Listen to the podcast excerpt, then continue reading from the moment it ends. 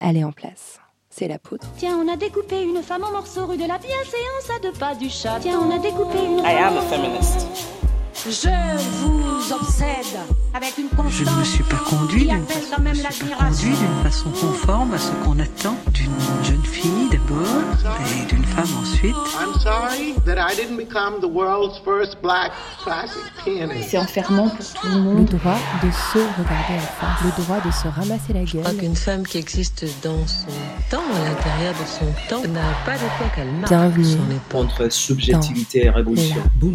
poudre. I am Lauren Bastide, and today my guest is Judith Butler. we are in a very difficult moment, and we have to make sure that the public health uh, powers of the state do not turn into authoritarian, anti democratic uh, powers that seek to undermine um, and, and destroy uh, social movements.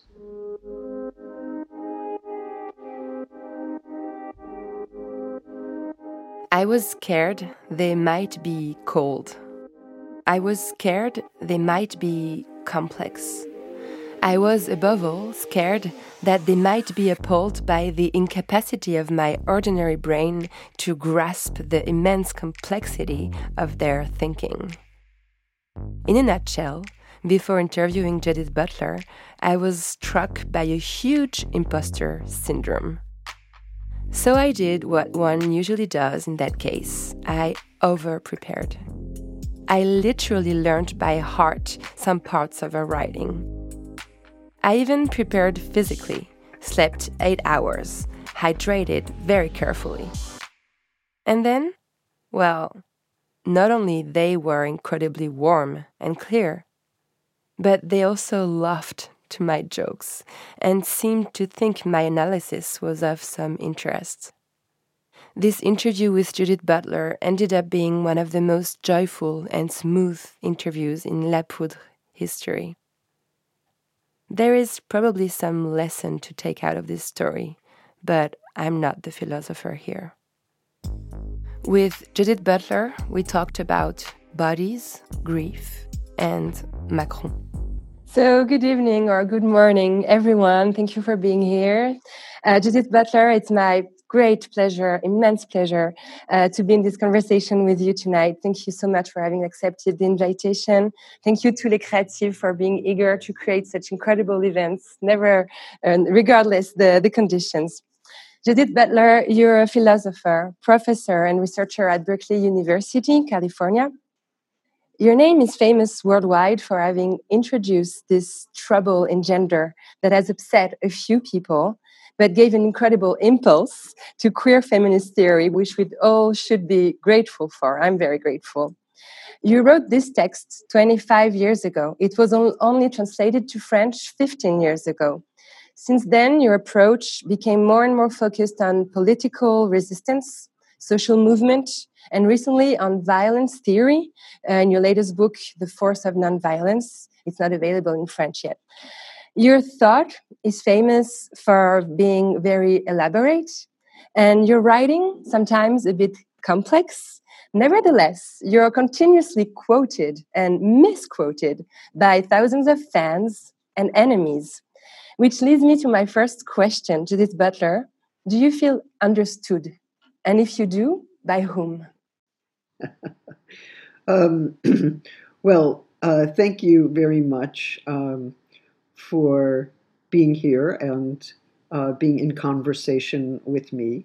I'm I'm very honored uh, to be here, but I'm also, of course, uh, sad uh, not to be in Geneva with all of you and being able to, to have our conversations in person. Um, so there's some sorrow and there's some hope that we will be able to gather again in a a, a more living way. Um, but right now we are left with the the lively connection, and and that's good. That's good. Um, I um, I think maybe I wrote that book 32 years ago, and it was published in English um, at the very end of 1989. So I guess 31 year I guess depending on which which version you have. okay, I had a 1995 edition, but there was yeah, I guess you were already yes, working on it. For, there was like a, maybe another edition. I can't I can't follow it myself. Um, but one thing is for sure, it arrived in France in 2005, which is yes, so late. No, I remember, and I I worked closely with that uh, tra- with with the translator um, uh, Cynthia Kraus, and that was uh, a big moment. Um, you know, I used to ask myself this question who understands me, who does not understand me? And I would see an interpretation and it would make me angry and I would want to run out and correct it, but that's not what I said or that's not what I meant. And then after a certain period of time, I accepted that the text uh, gives rise to ideas that may or may not be the ones I intended, especially when it enters into another language.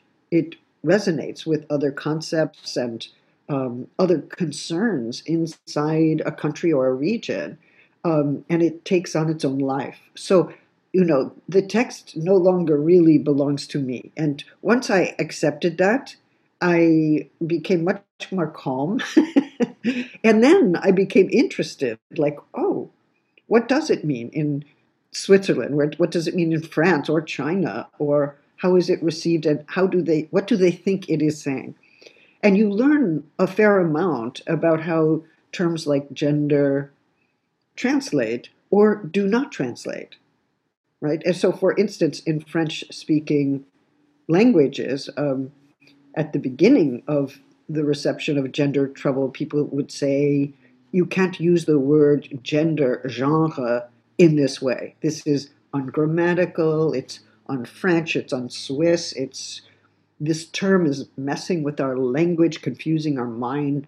But so it was a it was a different kind of challenge, um, and uh, but it was interesting for me to understand why why why is that so difficult?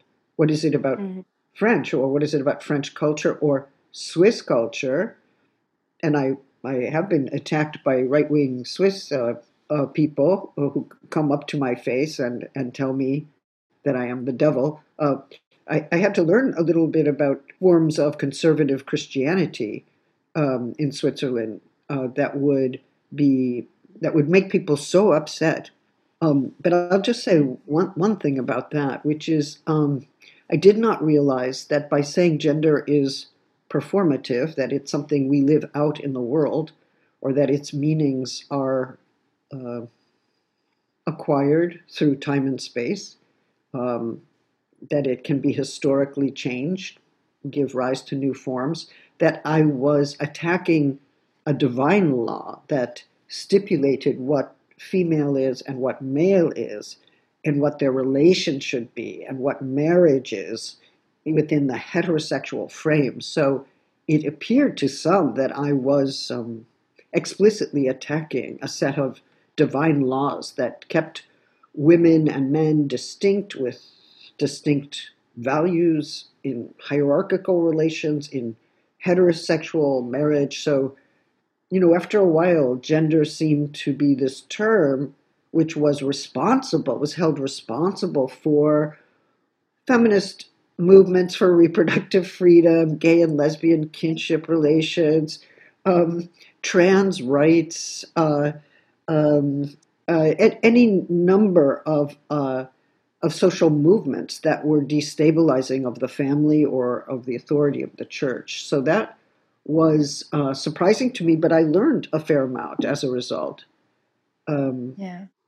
Maybe it's also because of the of the gap in, ten, in, in you know in temporality. Because when your text arrived in France, it was a, a few years before uh, the gay marriage was discussed in the assembly. So all the demonstration against this law were using théorie du genre and your name as something scary, and and like the world was going to end because binarism was over. So maybe it's also yeah the moment when you wrote it was very different from the moment it was received and, and read. Yes, and but it's always like that. Every time there's a translation, the book enters into a different political and social history. and it assumes a meaning that I could have never understood. And instead of worrying that they didn't understand the book right, I find it interesting that that's what's happened.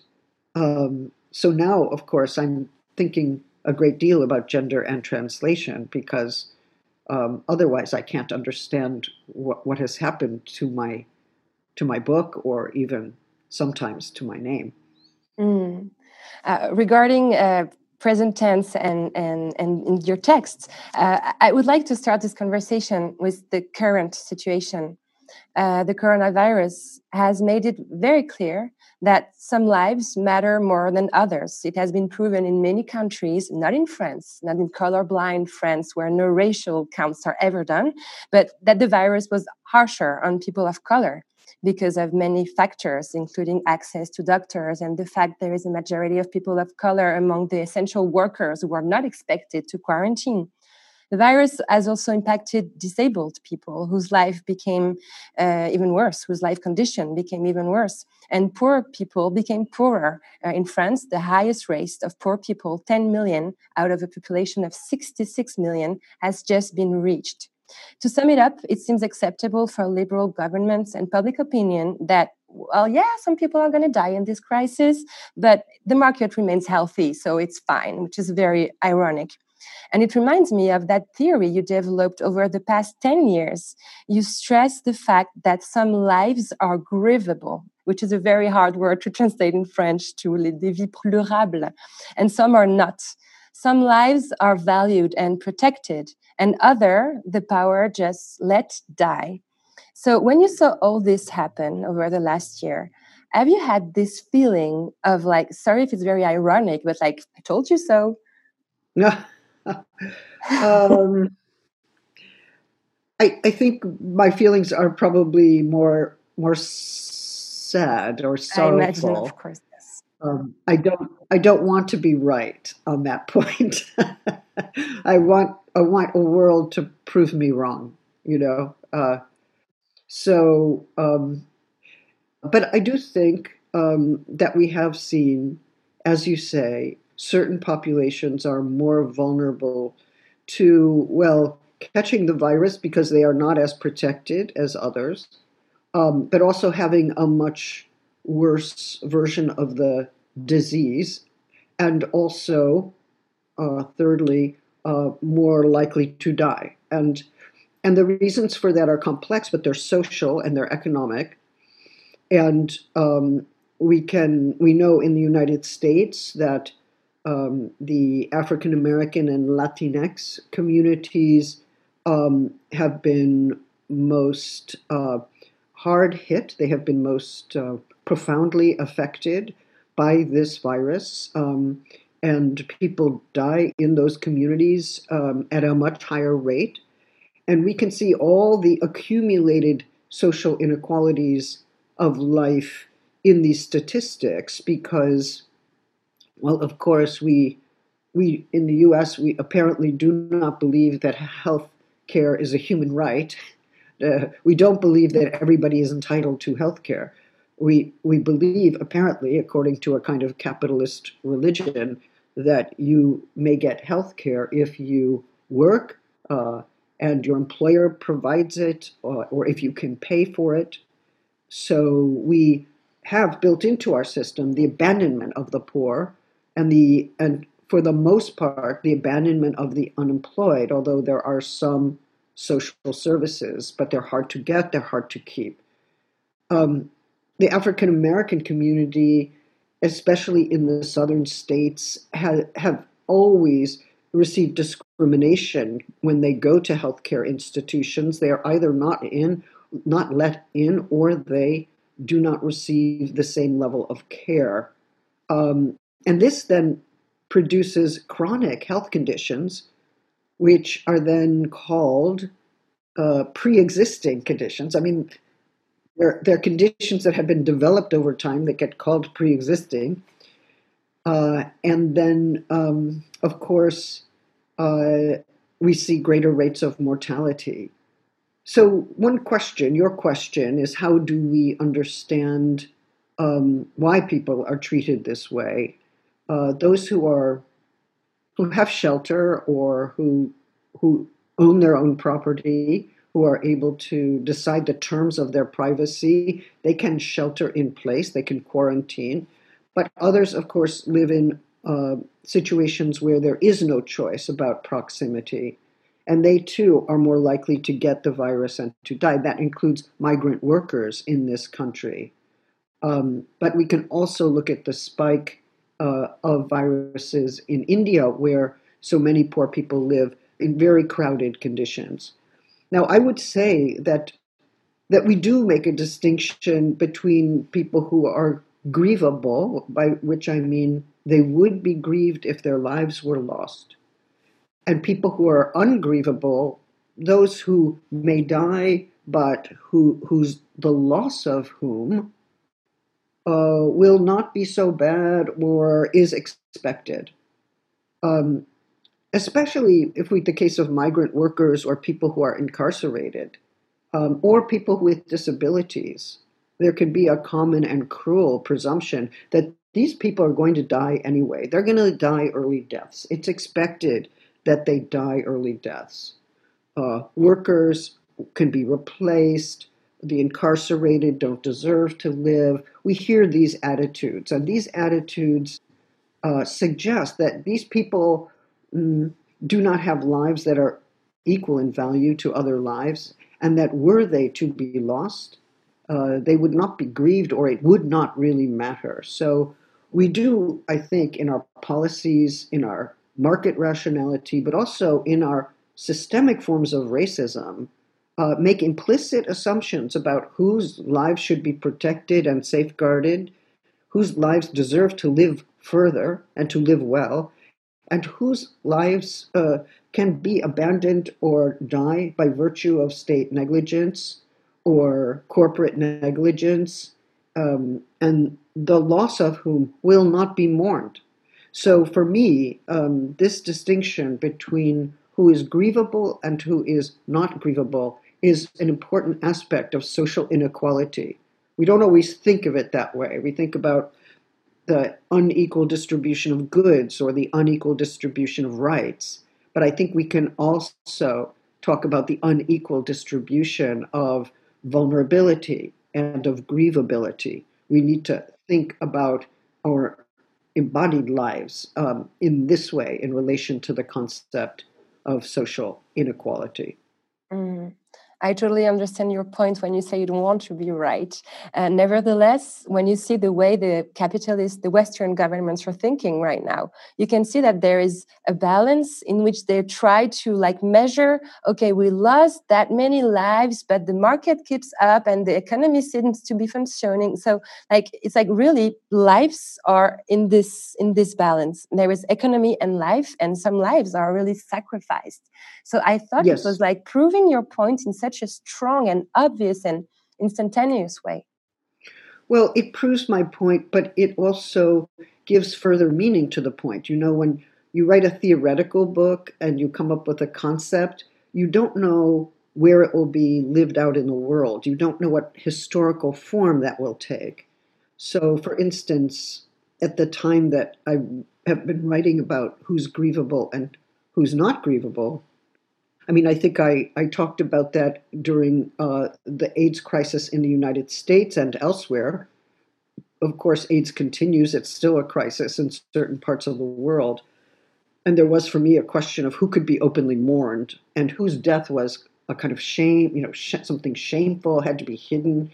And we had to mobilize as queer people, um, as gay, lesbian, bi, trans people, and also sex workers and I would say uh, drug people who t- took drugs. I mean, they they all had to, in some sense, mobilize to say that you know our lives should not have been lost. This is terrible. We need we need medical treatment that would prevent our deaths. And it wasn't until people in the mainstream started getting sick and coming out as sick that um, that there was a a public acknowledgement of the massive loss. So you know, the mobilization to acknowledge loss and also to make a demand, a demand that we get medication, that we get proper health care, that our lives should be preventable. These these went together, you know, our sorrow and our anger, and and of course it's different when you're talking about uh, the coronavirus, and it's also different uh, when you're talking about migrants crossing the sea and being abandoned by European countries, being left to die in the Mediterranean.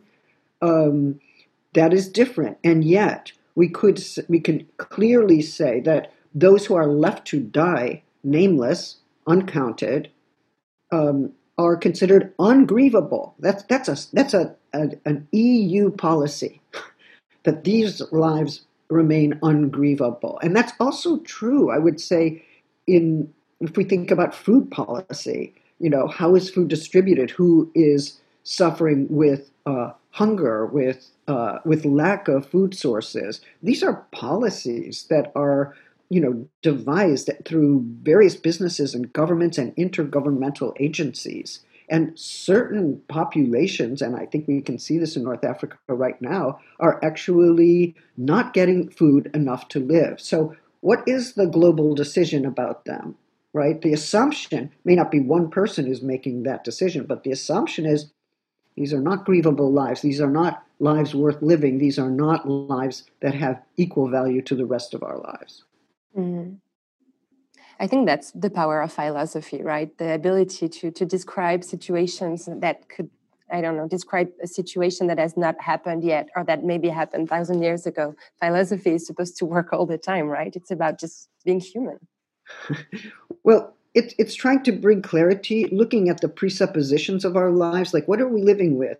Like, do we think it's okay that women suffer violence? Do we think it's okay that there's marital rape? We that's been the way things been for a really long time. Maybe that's just the way of the world. But if you dig into the presuppositions, like what allows us to accept that as all right, as the way of the world, right? What presuppositions are we living with unexamined? Seems to me philosophy examines our presuppositions in order to bring to light the ways we are living, the principles according to we are to which we are living, and to change them when we see their injustice. Mm. Um, in, in your latest book, the, the Force of Nonviolence, you define violence as a syndrome of individualism Violence is the denial of the dependency between humans. And you define nonviolence as a proactive, collective way of resisting violence. I had just read your book when I saw some images on social media two days ago, and that gave me, I, I tried to read those images with Butler uh, glasses. So those images showed the expulsion of migrants mainly Afghan people, from Place de la République in Paris by a huge group of yes. policemen, massively using tear gas. Yeah, you saw those images, probably so shocking, right? Flashballs, surgeon, uh, truncheon, sorry, against pacifist people who were just like trying to rest somewhere.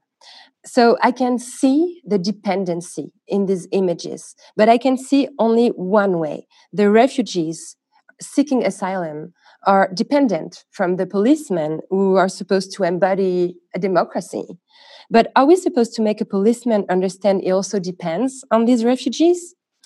It also struck me that the refugees were actually using non-violence in the precise way you describe in your book, because they were actually occupying Place de la République in order to protest against the dismantling of their camp a couple of days before outside Paris. So it was basically an intent for non-violent protest being literally crushed by legitimate state violence.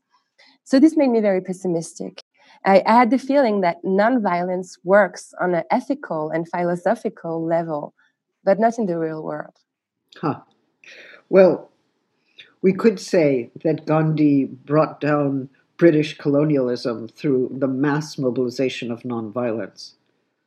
And maybe if we imagine that scene at the Place de la République, um, imagine if it if it wasn't just that group. Imagine if it were thousands more, or maybe a million, or maybe everyone in the entire country of France going to their own central central place in the centre ville to claim solidarity. You know, imagine if that mobilization spread and soon the transportation systems couldn't even work because the the mobilization was was so strong. So what we should lament is the fact that these people who were trying to exercise their international right, which they have, to be processed for asylum, to be reviewed for asylum, to have their petition heard, to go through a legal process. These people who were doing that were denied their rights and uh, chose a nonviolent way of protest, asserted rights of assembly, which citizens have. So they acted like citizens. They called to be regarded as citizens. If, if there had been greater solidarity, we would not say that nonviolence doesn't work. We, in fact, um, what we should learn from this is that we need much greater numbers. Uh, and that was also true in the civil rights movement in the famous um, March to Selma. I mean, more and more people came onto that march, and some were beaten brutally by the police, and yet more people came forward, and more and more, and soon in every city, in every major urban city. Uh, and it did lead to massive legal change. Of course, the outgoing fascist is trying to dismantle that, or did try, but we will try to build it again. That's how it goes. Yeah and uh, and I can see how this is linked also to all this um, idea of spaces of appearance you developed in uh, in uh, other uh, texts uh, in which you analyze some social movements such as Occupy Wall Street uh, or the Arab revolts of 2011. And I was wondering if these weird times that are keeping us apart from public space that are making that are making like very hard for our bodies to actually like you know materialize on the street if you're worried about this you know these spaces of appearance as you call them. Well of course i i worry. I mean first i should just say that you know people have obviously been keeping solidarity networks alive uh, through the the uh, internet in ways that are extremely important. There are more cross regional and international conversations, even this one, um, that are happening. Uh, people are strategizing, they're making alliances. So politics continues to happen even if we're not clustered in the public square.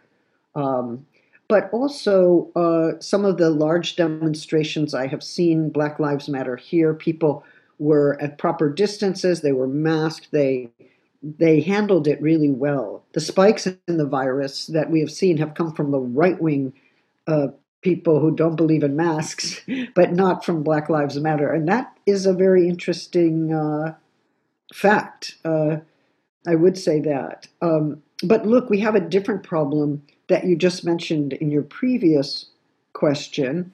Um, what happens when a group assembles, even safely, and the government says this is a public health issue?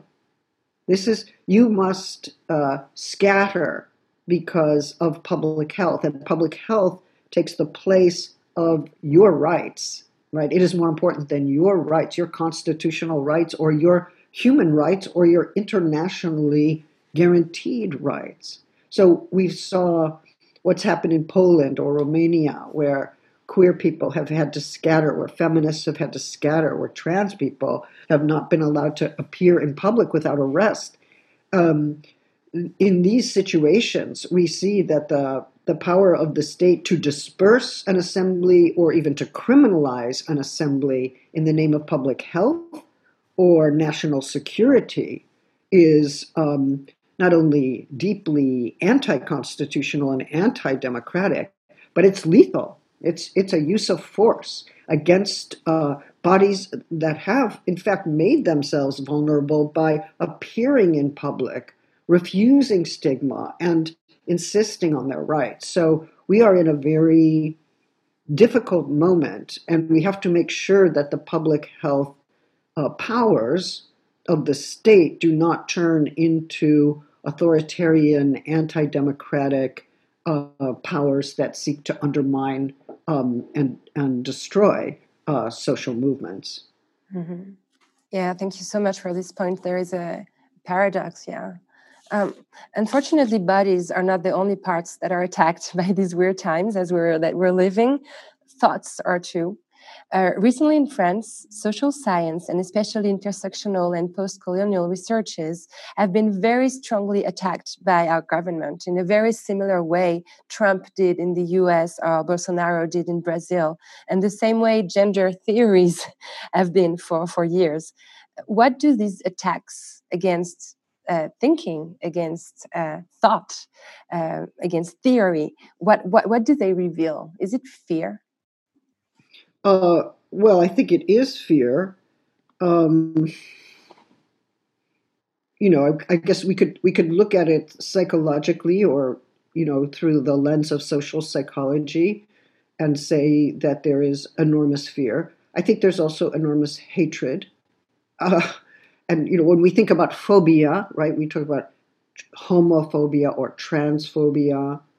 Um, we are talking about fear and hatred. Uh, and together. And I, I believe that, you know, it's not just that someone like Bolsonaro and his uh, shamelessly homophobic followers um, hate uh, gay, lesbian, trans, bi, non binary people. They also want to reverse the progress that the feminist movement has made. They want to reverse the progress that the gay and lesbian human rights world has made. They want to make sure the family remains hetero, heterosexual and heteronormative.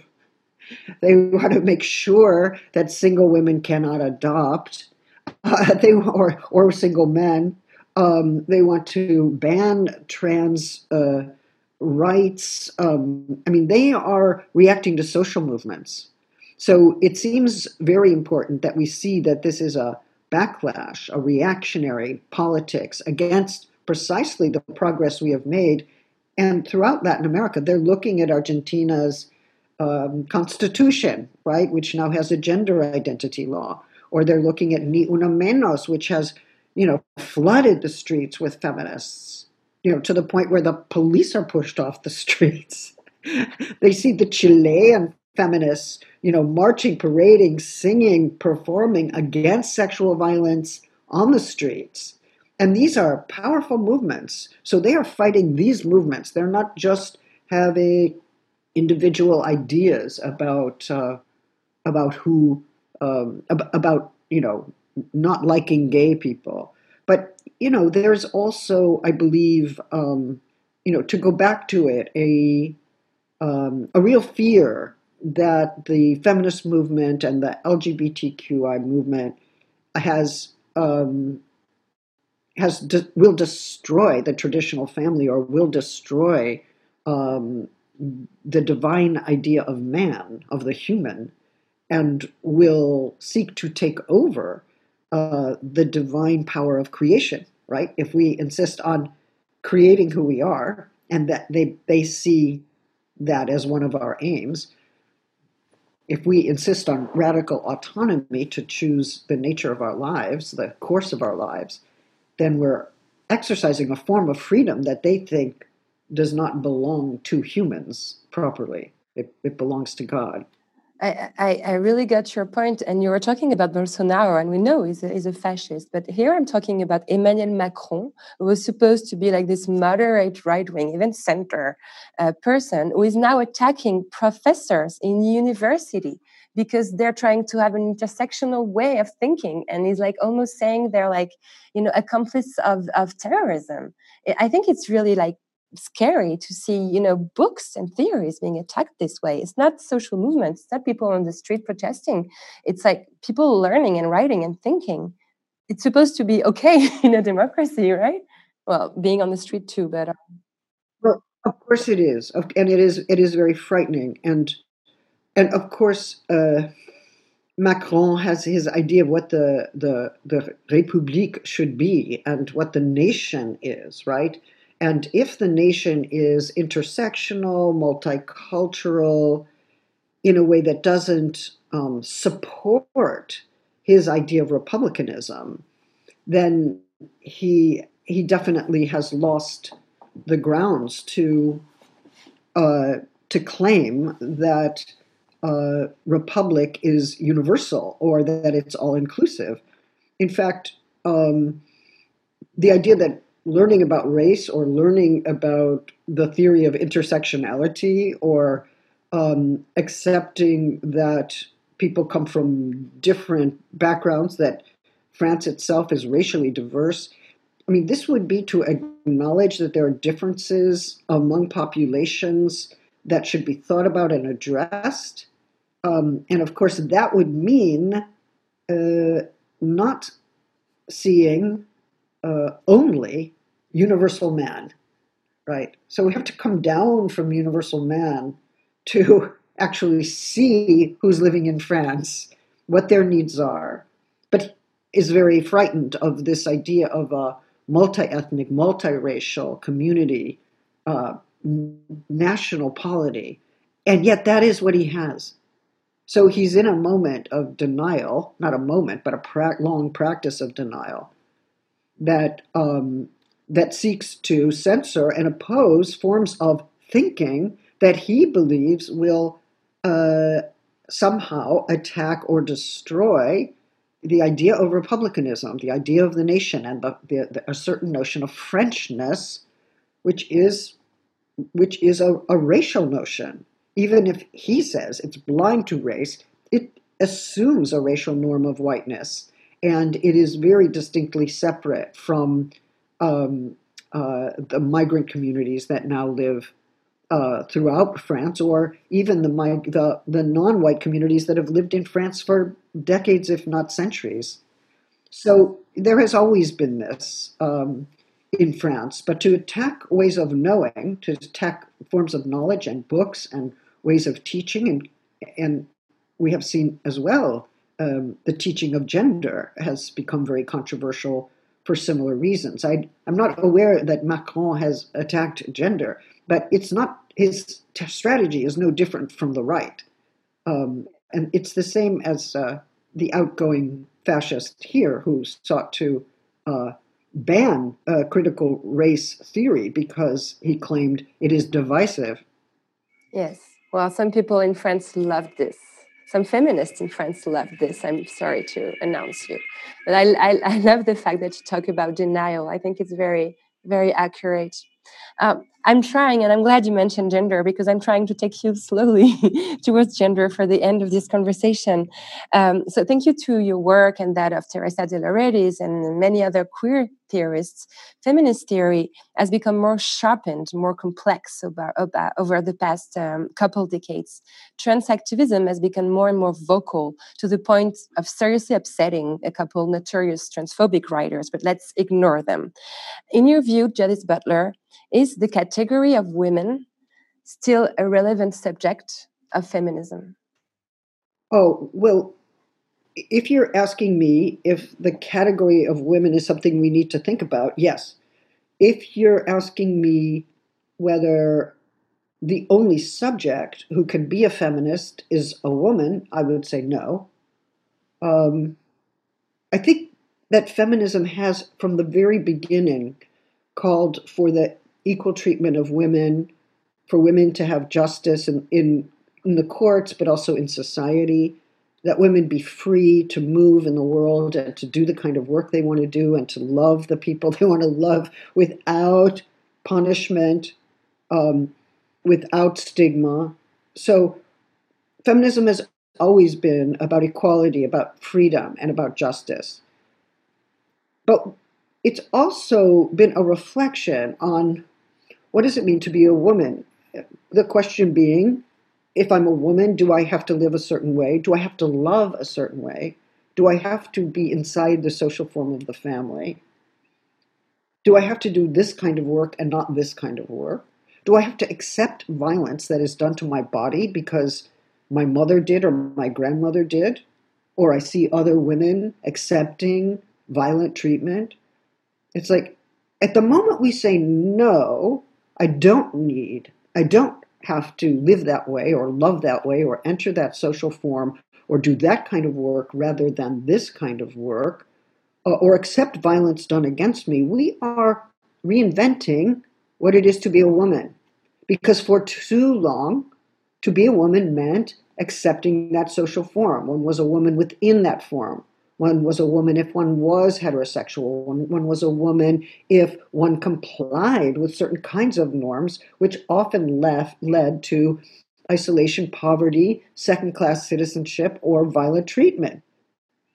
And sometimes illiteracy or, or death in the case of, of violent attacks on one's body. So, feminism has always been about changing what the category of woman could mean. You know, what could it mean? You know, you know, in, in sports, in, in life, in various professions, but also within the family or within relationships. Some man says, Oh, you're not acting like a woman when you talk this way. Many women now can say that this is how women speak at that moment, we are reinventing what that category is. So we need the category of women to be historical. We don't want it stuck in a particular time. We don't want it to have certain fixed meanings that cannot be changed. We want to be part of that social change and that re elaboration. So when trans women join us, we learn something about what it is to be a woman or when we ourselves decide that I'm a feminist, but I am no longer a woman, I am something else. That doesn't affect my feminist commitments.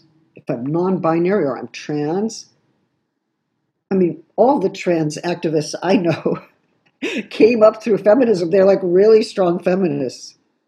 Um, so the idea that, oh, there's trans over here and feminism over here is like Uh, what do you think trans people were reading? What do you think Susan Stryker was reading? What what do you what do you think Laverne Cox was reading? I mean, this comes this sense of freedom to think in more complex ways about what it is to be a woman or man or another set of categories. This comes from feminism. And it's, a, it's the terrain of freedom. It's the terrain of trying to find one's way in a complex world what are the categories that acknowledge this reality? And our realities are changing. And when we realize there can be another term for how we have been living all along, a term that is that actually gives us recognition or lets us breathe and move in the world in a different way, then that's good. That's part of a notion of autonomy, of self, of self-determination that is surely uh, part of the feminist movement and has always always been. Yeah. Yeah, it's, it's, it reminds me of Simone de Beauvoir, but I know it was one of the of the starting point of uh, gender trouble. On ne, on ne naît pas femme, on le devient, and we're still becoming. We're still making this world being different every minute as we go on.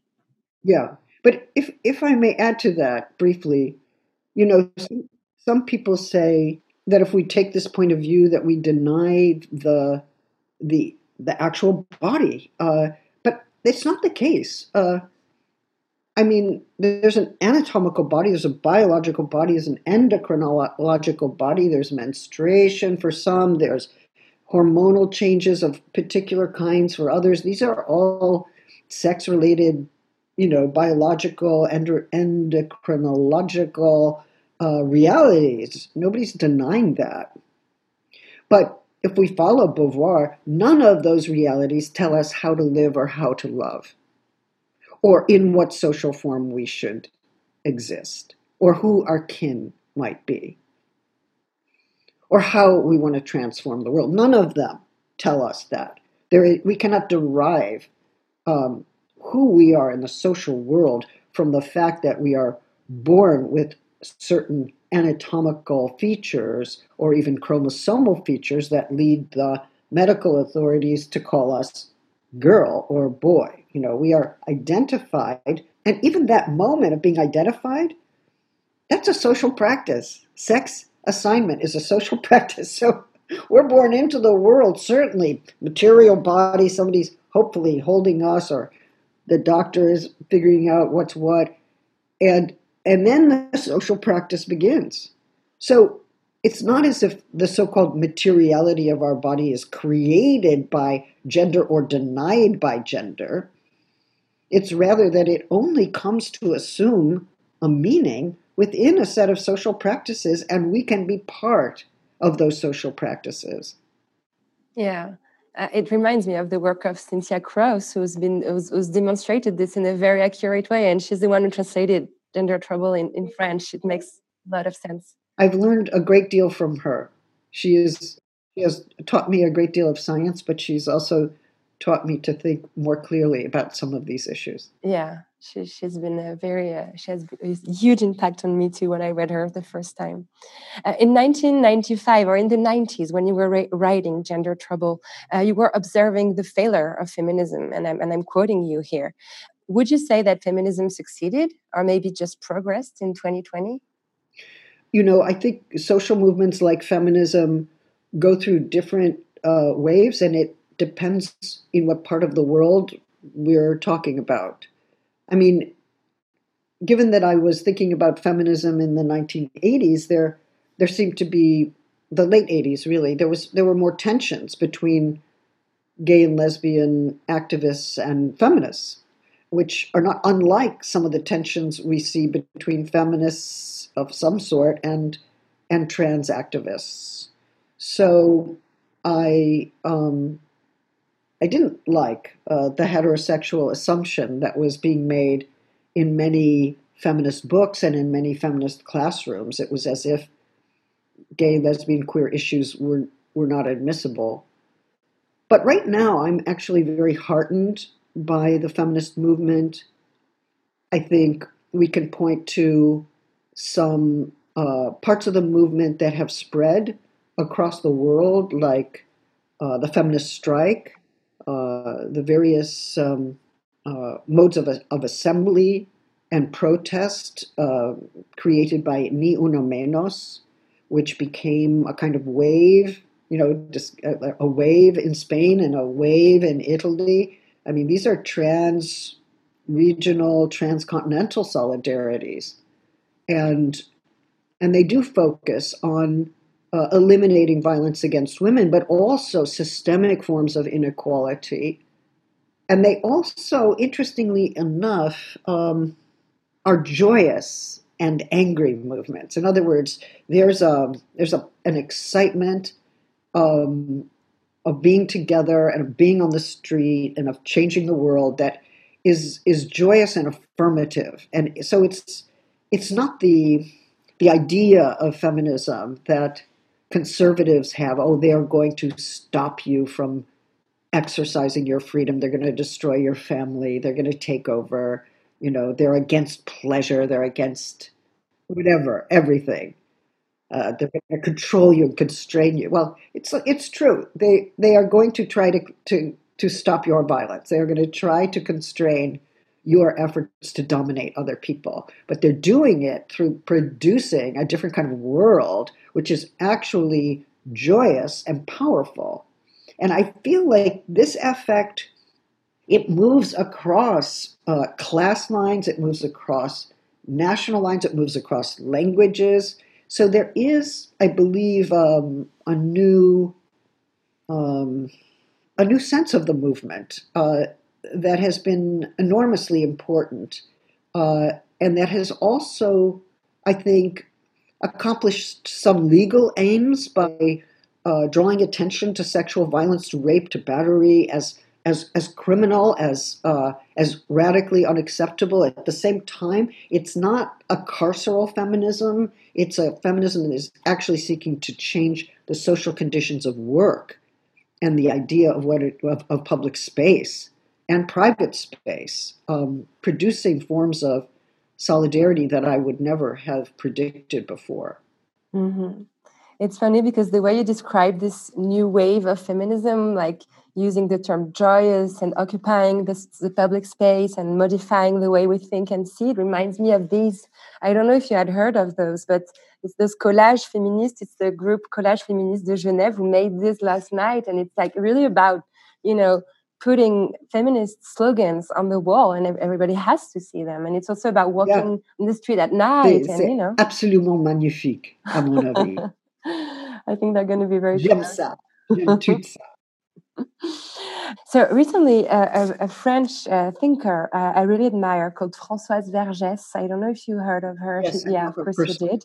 Yes. Uh, she she also she also just uh, launched um, just wrote a book about uh, feminist theory of violence, and it's funny because I received it this, the week I was working on your theory of violence, and I tried to compare them, and, and there were so many common references like Fanon, Frantz Fanon, and of course Angela Davis. And at the end, she says something that I loved. She said, a decolonial feminism answer to state violence could be the right to rest, le droit au repos, the right to peacefulness, the right to dream of a peaceful life. And I thought you might like it too. Yes, I do like it. I have known uh, uh, Françoise for many years, and um, and I have also learned from her. Her early scholarship on Fanon was very important for me. Um, and she also has, of course, an important historical and philosophical understanding of Black feminism and um, of the decolonial project that I believe we all should learn from. She, she has a long history of activism and she's um, a model of an engaged uh, in- intellectual. But I think it's true that um, you know we fight and we fight over all these years. We lose. Sometimes we win. Sometimes we thought we won, and then it's all reversed, and then we have to fight again. And it keeps coming. It keeps coming. The challenges. We think we have allies, and it turns out they're not very reliable. And it is exhausting. Many people, for instance, in the Black Lives Matter movement say that the history of racism in this country, the way it continually repeats, the way every day there's a new story, a new person who's been killed by police or unfairly imprisoned, it's exhausting. um, and it's why uh, there has to always be new, there always has to be new people coming into these movements to um, to take it up so that others can rest. But I think the idea that we might rest um, and dream is uh, belongs to a, a world in which we do finally understand that to do violence to one another, to subjugate one another, produces a world that's marked and marred by inequality and violence, and that uh, our more creative um, and somatically and psychically healthy life will emerge when when these fights are no longer necessary because uh, radical equality is is affirmed and institutionalized and accepted or we, we see that what can happen to the migrant can also happen to me um, the, the police put down their their arms and people are are free to to go back to a home that actually exists and that is affordable and that has heat. um, so you know, I think there is something to that. And of course, Vergès is also a thinker, has always been a thinker.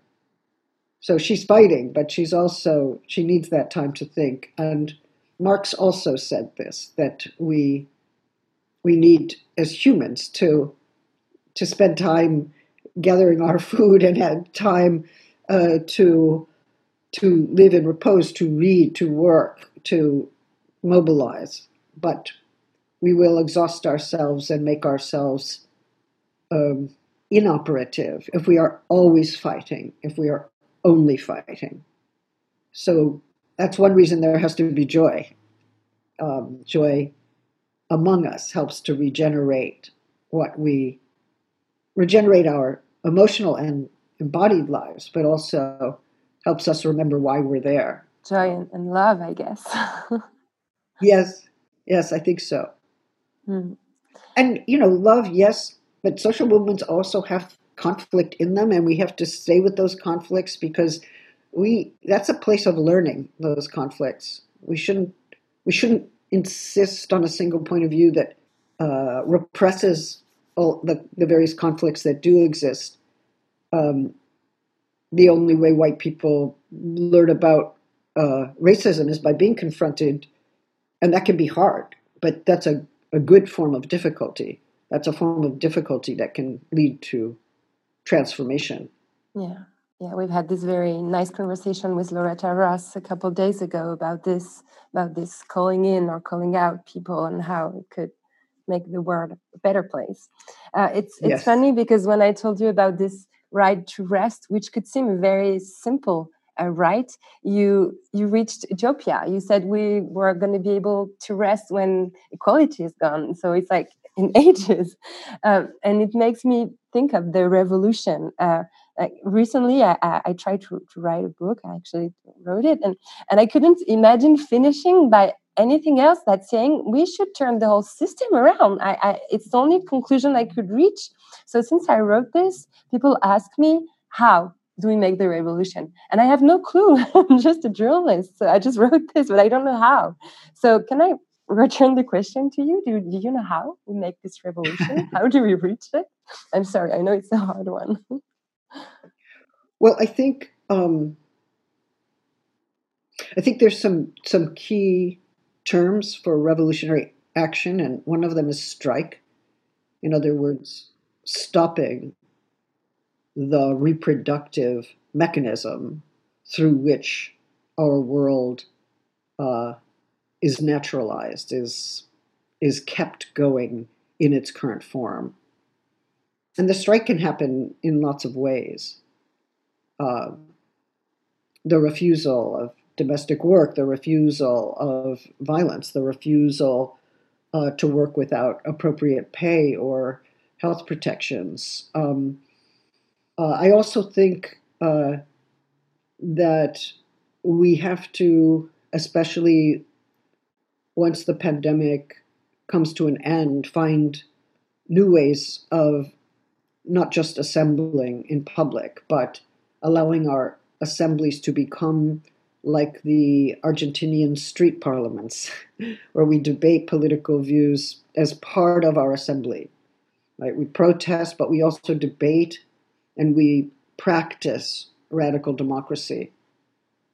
Um, I think that's extremely important. I also believe that we do need people in electoral power who can represent these views at the level of government. But I, I do not believe that revolutionary change happens exclusively through electoral power. It, has it, it has to it has to happen through the intensification of social movements. Um, and in some ways, the feminist movement has been, in some parts of the world at least, um, more inclusive, more uh, attuned to the questions of uh, race uh, or to trans life or to poverty or to class.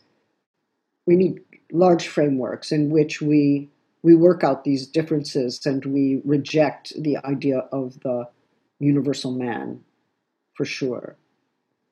Um, look, revolutionary ideals are are sometimes there even in small practices we shouldn't think about revolution as a as a single point in history.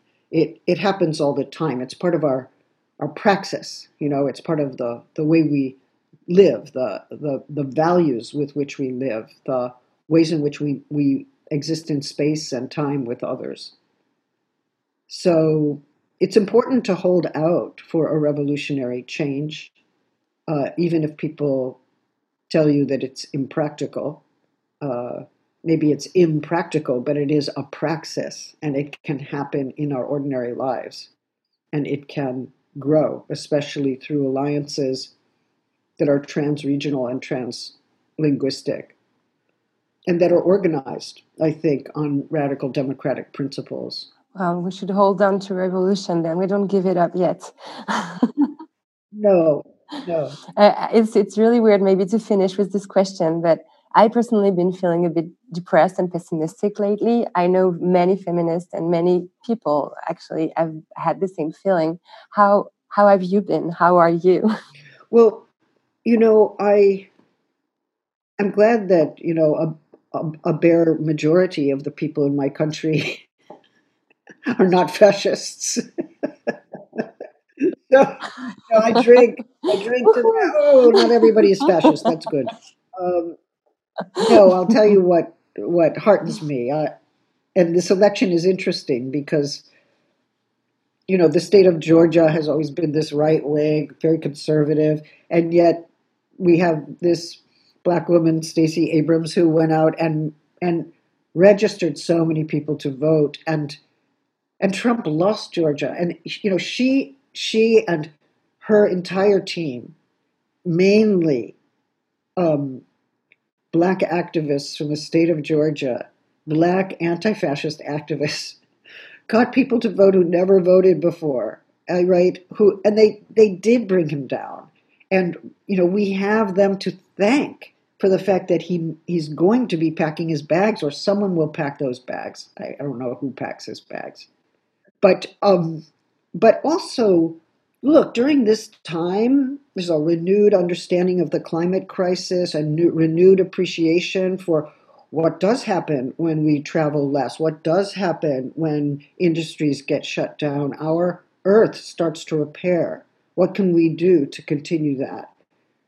Um, there are also uh, mutual aid societies and radical care networks that are introducing really important principles of interdependency, which, in my mind, are also principles of equality.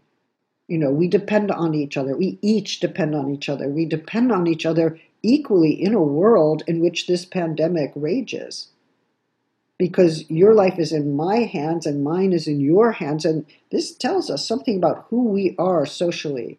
So I think that there's a shift away from individualism, a shift away from nationalism, um, maybe a greater attentiveness to the massive threat to the climate. We're listening to the youth, right? We're listening to the, youth movements, especially people my age. So I see also in Black Lives Matter and in some of the really important Migrant Lives Matter move, movements in in Europe and, and, and the peripheries of Europe, um, I, I, I see hope. I see I see change, um, and uh, and I think this is this is no time to to uh, to despair, even though it's time to rest, right? it's a time of enormous sorrow.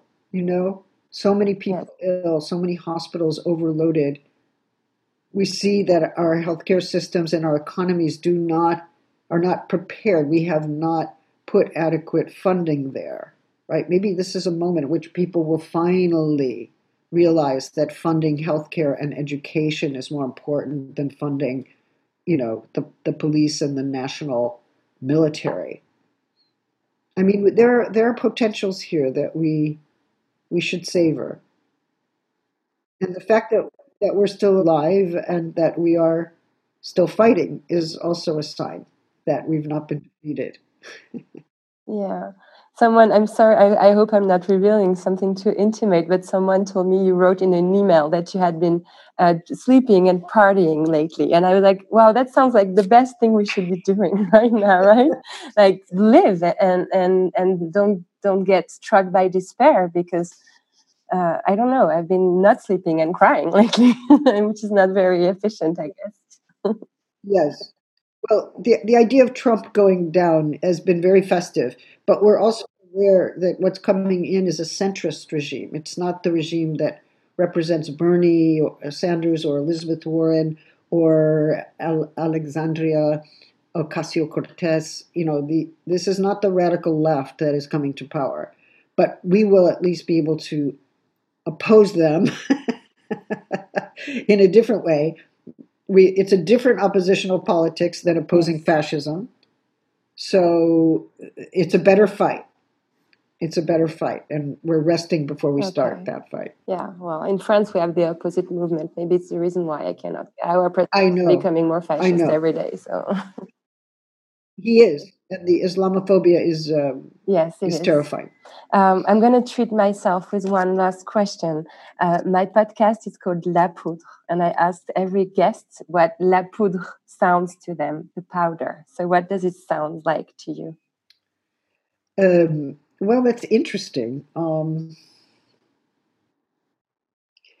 I mean, maybe it moves from the powder on the face to the traces of uh, transformation that are scattered everywhere. The powder. I love it. Thank you so much. Thank you. I can't believe I just had this conversation with you. Thank you so much. It was. Thank you. Thank you. Merci bien.